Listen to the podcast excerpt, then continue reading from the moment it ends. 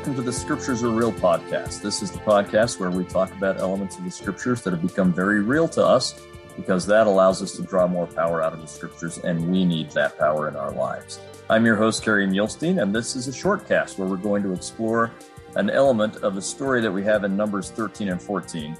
And it's one that I've, I've kind of been leading up to uh, in a couple of uh, previous episodes and that I think is one of the more important lessons that we can get from the Old Testament. This is one that has spoken very powerfully to me in my life and, and has become very real to me. And I think it's an important message that we need to get out to everybody. Uh, and and it's just key and crucial. I'll also just say that uh, I, I explored um, this uh, kind of subject and, and area with um, Hank Smith and John Bytheway, on their podcast. Follow him uh, in depth as well. And uh, so I would encourage you to go and listen to that podcast uh, where you'll get their insights as well as mine. Uh, and I'll, I'll have some different things to say about it here. So you can kind of get a little bit of a double dose of it if uh, you listen to both. So I would encourage you to do that. In any case, we're going to go to Numbers chapter uh, 13 to begin with. And this is when they've arrived at uh, Kadesh Barnea. So, actually, even before we do that, let me read something from Deuteronomy. I'm going to go to Deuteronomy chapter 1. And I feel like this is an incredibly important verse uh, that teaches us something really, really important, but it's easy to miss. Um, because partially because it's all in parentheses and partially because no one knows uh, where it's talking about, and you have to fit it into this kind of story line. So we've got in Deuteronomy chapter 1, verse 2 there are 11 days' journey from Horeb by way of Mount Seir unto Kadesh Barnea. Uh, now, you're saying, okay, that's not important at all. But, but here's the thing Horeb is another name for Sinai. And Kadesh Barnea is the place where they send the spies in to go and look at the promised land. And they're supposed to go from there into the promised land and inherit the promised land. And so we learn it's an 11 day journey. That's it, 11 days and yet it takes them 40 years before they inherit the promised land. That's that's pretty significant stuff. Uh, and so I think we want to look at what is it that uh, causes them to make an 11 day journey into a 40 year journey. And as we do this, I want us to keep in mind that this journey, while the, the Exodus story and the journey and coming to the promised land is absolutely real, it really happened uh, it's all happened in a way that is designed to teach us symbolically about our journey to be with God again. Because in my view, the promised land is symbolic of the true promised land or coming into the celestial kingdom and regaining God's presence. And the time in the wilderness is symbolic of our mortal probation. We've hopefully made a covenant with God. We've left Egypt behind. We've decided I'm not going to be a follower of the world. Or of Egypt. I'm going to follow Jehovah. And we make that covenant, It's uh, you know, symbolically like baptism, like at the Red Sea. And then you go to Mount Sinai. And this is uh, like going to the temple and making temple covenants. You've covenanted to follow God, but you still have this journey that you, you continue on as covenant keepers, staying on the covenant path as you're trying to get into the promised land. So let's explore the things that make it difficult for the Israelites, and remember, these are our Israelite ancestors. And so, what's difficult for them in this story is going to be difficult for us on our journey to be with God again. So, let's explore the things that are difficult for them. One of the things that's continually difficult for them is to, to follow the prophet. Uh, we get all sorts of people who challenge Moses and so on. We, we had that story in, in uh, and I've talked about it before in uh, Numbers chapter 12, where Miriam and Aaron challenge Moses, and Miriam is struck with leprosy, and um, and so on. Uh, so that's that's an important story, and I think some symbolism there in challenging the prophet. So that's one uh, that we're not going to explore in depth, but it is worth noting because it is such a problem for us today. Uh, one of the great struggles that Israel has is in following the prophet, and we're having those struggles today, and it doesn't work well for them, and it won't work well for us. If we want to get into the promised land rather than wander in a wilderness with fiery serpents and everything else, then we should follow the prophet. All right. But there's another problem that I think is even a bigger problem. And we've alluded to it a little bit before, but let's look at it uh, the way it comes to us in Numbers 13 and 14, and then we'll tie it into what with what happened in, in Exodus 19 and 20. So in Numbers 13, they decide they're they're here at Kadesh Barnea. It's a southern edge of the Promised Land. It's on today. It's like in this area that's right on the border between Israel and Egypt, and that kind of Sinai area. And they're supposed to go in there, so they say, well, let's send in some spies to to see what the land is like, how good it is, and and how difficult it's going to be to conquer the people in the land. So they choose one spy from uh, as they, it's a spy that goes on a reconnaissance mission, right? This is really a reconnaissance mission so there's one spy from each of the tribes. And, uh, and we get in verse 17. So this is uh, Numbers 13, verse 17. He says, uh, "Get you up this way, southward." So it's, they're actually going north. That's probably not the, the best translation there for the King James translators. It's the word that means the southern portion of the promised land. The word is Negev, and that's what they call it in Israel today. They call it the Negev. Um, and so it, it, means southward or the southern portion if you're in the promised land. All right. But they're actually heading north from where they are. They're just heading up to that southward area, right? To the negative. The negative, I mean, not the negative, the negative. And so they go up into the mountain and he says to see the land and see the people that dwell therein, whether they be strong or weak, few or many, right? We just want to know what we're getting ourselves into. And also see what the land is that they dwell in, whether it be good or bad and what cities they dwell in, whether tents or strongholds, and what the, whether land, whether it be fat or lean, and whether they be wood or not, right? They don't know anything about this place or the people there, and they're about to go in. They'd just like to have an idea, right? So then he says, um, Be of good courage and bring of the fruit of land, because it was the time of the first ripe grapes. Okay, so they go in. And it gives us the itinerary where they go up and they make this kind of circle and they, they come back around and they see a, a lot of the, the nice places. Um, and we get in verse 24, the place was called the Brook Eshcol because of the, of the cluster of grapes which the children, children of Israel cut down from thence. So they bring back some grapes with them. Um, and, and they come back uh, and they, they went to um, Moses and Aaron and all the congregation of the children of Israel. And they bring back uh, and show them the fruit of the land. And verse 27, they said, uh, We came uh, unto the land whither thou sentest us, and surely it floweth with milk and honey. And this is the fruit of it. Right. And they brought some pomegranates and some grapes, and they were huge and beautiful and wonderful. And everyone's like, Okay, wow, great stuff, great place. Uh, and I think I've said this before, but just in case I haven't, the, this metaphor flowing with milk and honey, especially if you're a uh, people who are largely pastoral, right? They rely on their flocks, which is what this group does. If it flows with milk, that means that it's got enough vegetation that springs up naturally that your cows and your goats will give you milk. And if it flows with honey, that means that there are plenty of things that are, are uh, just springing up wildflowers and things like that, uh, that uh, the bees can thrive. So basically, it's a land that can support agriculture, is what this uh, says, and your flocks. So that's fantastic. So they bring uh, this uh, report that it's great and it flows with milk and honey, and here's the fruit. But then we get verse 28. Nevertheless, the people be strong that dwell in the land, and the cities are walled and are very great. Moreover, we saw the children of Anak there. So that means like the really big guys, the giants are uh, the, the, the Anak, right? So, for example, if you go to uh, uh, McDonald's in uh, Israel and you order the Anak drink, that's the giant size drink, right? Um, and and they go on and talk about the different people that are there. Um, and then we get in verse 30, Caleb, who is one of the spies, still the people before Moses, and said, Let us go up at once and possess it, for we are able to overcome it. So you, you see, they've said that big guys, big walls. Now, pay attention as you get into the conquest story, how God deals with the big guys and the big walls. But it's a big guys, big walls. Caleb says, Let's go do it right? Basically saying, God told us he'd help us do it. Let's do it. But verse 31, but the men that went up with him said, We be not able to go up against the people, for they are stronger than we. And they brought up an evil report of the land which they searched under the children of Israel, saying, The land through which we have gone to search it is the land that eateth up the inhabitants thereof. And all the people which we saw uh, uh, in it are men of great stature.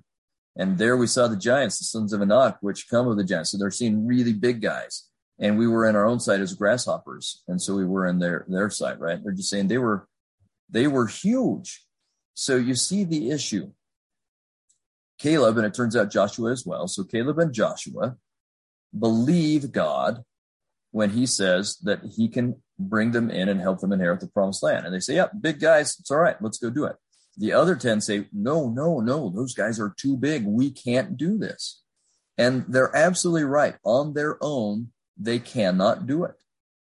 They're not capable of doing this on their own. That's a very, very valid concern, were it not for God. But they actually know that God is able to, to conquer great armies. They've seen it. They have firsthand evidence. They have seen the greatest army, greater army than any of those that they've seen in the promised land, destroyed by God. They know it can happen, but they've forgotten or are not keeping in mind God's delivering power and his ability to save them. And so they go on and complain in chapter 14 and they, they say, Oh, God brought us up here to die and so on. Let's go back to Egypt. Let's forget about, uh, let's make a captain. Let's forget about Moses and go back to Egypt. And Moses and Aaron fell on their faces and they were worried about this. And Joshua and Caleb uh, rend their clothes and they spake to all the company of Israel, saying, So we're now in chapter 14, verse 7 the land which we pass through to search it is an exceedingly good land. If the Lord delight in us, which he does, because he's they've said, he said, you're my covenant people, right? Then he will bring us into this land and give it us, a land which floweth with milk and honey. Only rebel not ye against the Lord, neither fear ye the people of the land. You, you see what they're, they're saying? They're saying, if God delights in us, let's not be afraid of them if God is with us, who can stand against us is really what they're saying, right? So, and at the end of that verse, they say, and the Lord is with us, fear them not.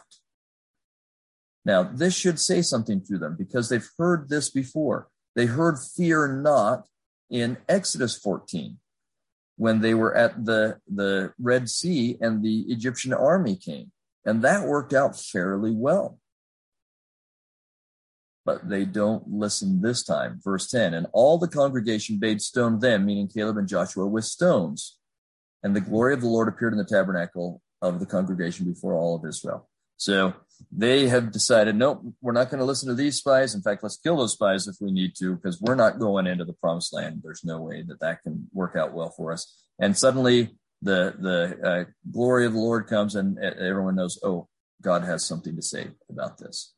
And this is what God said, verse 11, and I think it's in, incredibly profound. And the Lord said unto Moses, How long will this people provoke me? Now listen to this phrase. And how long will it be ere they believe me for all the signs which I have shewed among them? That's, he's hit on the core of the problem. They just don't believe God when he says, I can take you into the promised land. I can deliver you. They see the obstacles and they believe in those more than they believe in God, despite the fact that they have seen God's delivering power. Now, there is a parallel with this that we discussed when we discussed Exodus chapter 19 and 20, when God wants to bring Israel into his presence and they see the glory of God and the thunder, and they know that without God's help, you can't survive that. But God has said he wants to bring them into his presence. And instead, they say, No, Moses, you go. Why should we die?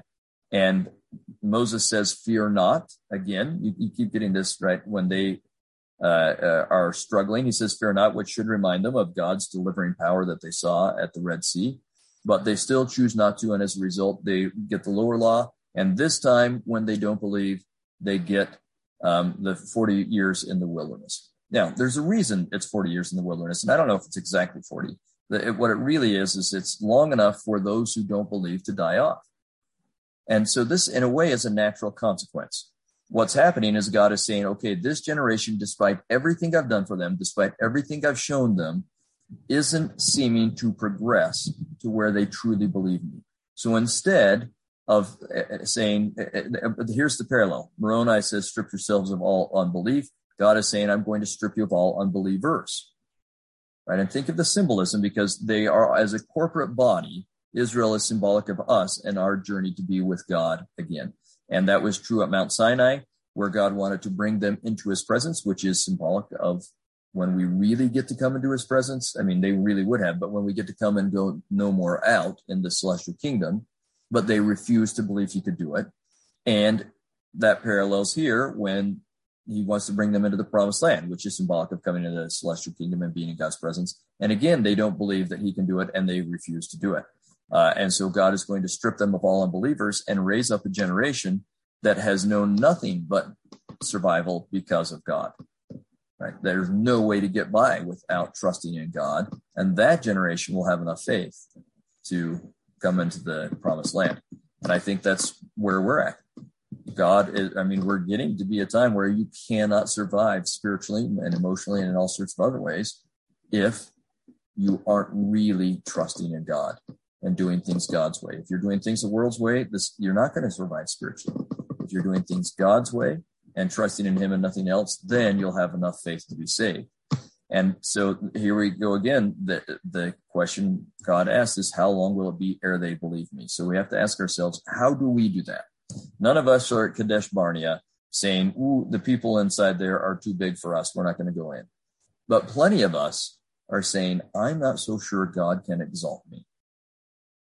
there are some pretty big obstacles in front of my being exalted. And realistically, without God's help, we can't be exalted. Death and hell are like big guys and big walls. So are my favorite sins. Right. And this is part of the problem. Sometimes we look around and we say, okay, God will be able to exalt that person. He's a pretty good person. That woman, she does all sorts of great things. I'll exalt her. But I don't know if I don't think he can exalt me. And part of the reason we struggle with that is because we know our own sin so well and we know our own intent so well. Think about that. We, we know that sometimes, even when we're doing the right thing, we're not doing it fully for the right reason, and sometimes completely for the wrong reason. We, we know that. We don't know that about anyone else, but we know it about ourselves. And I think that's part of what makes it difficult for us to believe that God could exalt him. Uh, one time I was, when I lived in Los Angeles, the stake presidency did a, a survey and they did this in Prisoner Relief Society. So at the end of three hours, uh, the only people who are still there are people who are fairly active, right? And um, and in the survey, asked if people believed that they would be exalted. And I can't remember the exact numbers, but I, it seems to me like it was uh, thirty percent said no, I don't think I'll be exalted. Now that's interesting because God has said that everyone who has made a covenant and is trying to keep it, he will exalt. If they believe on him or believe him, he will exalt them. And yet a third of people were saying, no, I don't think he can or he will. Uh, and this is just not believing God. God says he can exalt us. He sent his son to make it possible. And yet somehow we think that our imperfections and our sins are more powerful than his son's atoning power. We think we can overpower the atonement. I think, well, not me, but uh, I mean, sometimes me, we all. So let's, I'll just speak as if it is me. It's sometimes that uh, we will think that our ability to be ding dongs is more powerful than Christ's ability to change us. Our ability to sin and to keep going back to the same sin is more powerful than Christ's ability to change us. And I'm here to tell you that is wrong. Just like God was able to bring the walls of Jericho tumbling down, to deal with the big people in the promised land, just like he was able to deal with the Egyptians, he can deal with my ding donginess, with my ability to sin, with my pride, with my sometimes um, not true intent, uh, with all of those things. I am not capable of being so stupid and so ding dongy that God can't redeem me and exalt me. I just don't have that capacity, and neither do you. None of us are so good at being fallen beings that we're beyond the reach of Christ's atoning power. None of us. He can exalt all of us. And he promises that he will. He's covenanted with us that he will if we will just try, if we will just keep coming back to him and believe him and believe on him and believe on his son. That's it. We have to just keep coming back. Now, I'm not saying go out and sin all you want uh, or anything along those lines, but we have to keep coming back to him and believe him problem is too often we don't. And I think this is part of why we have so much anxiety and depression and all sorts of other things because we don't believe that he really will exalt us. And we don't believe that he really will have in store for us more joy than we could ever imagine, that he can make us into the kinds of beings that experience that kind of joy. But believe me, it's true. He can. Believe in Christ and believe Christ that he will exalt us. Let's learn a lesson from our Israelite ancestors and not make that same mistake. Let's not say, no, those obstacles are too big for us. My own self, my own nature is too big of an obstacle for Christ. That is not true. Christ can change you and he will change you if you will but let him. If you are willing, he is able. Let me say that again. If you are willing, he is able. He can and will exalt you. He can bring you into the true promised land. And of that I testify in the name of Jesus Christ. Amen.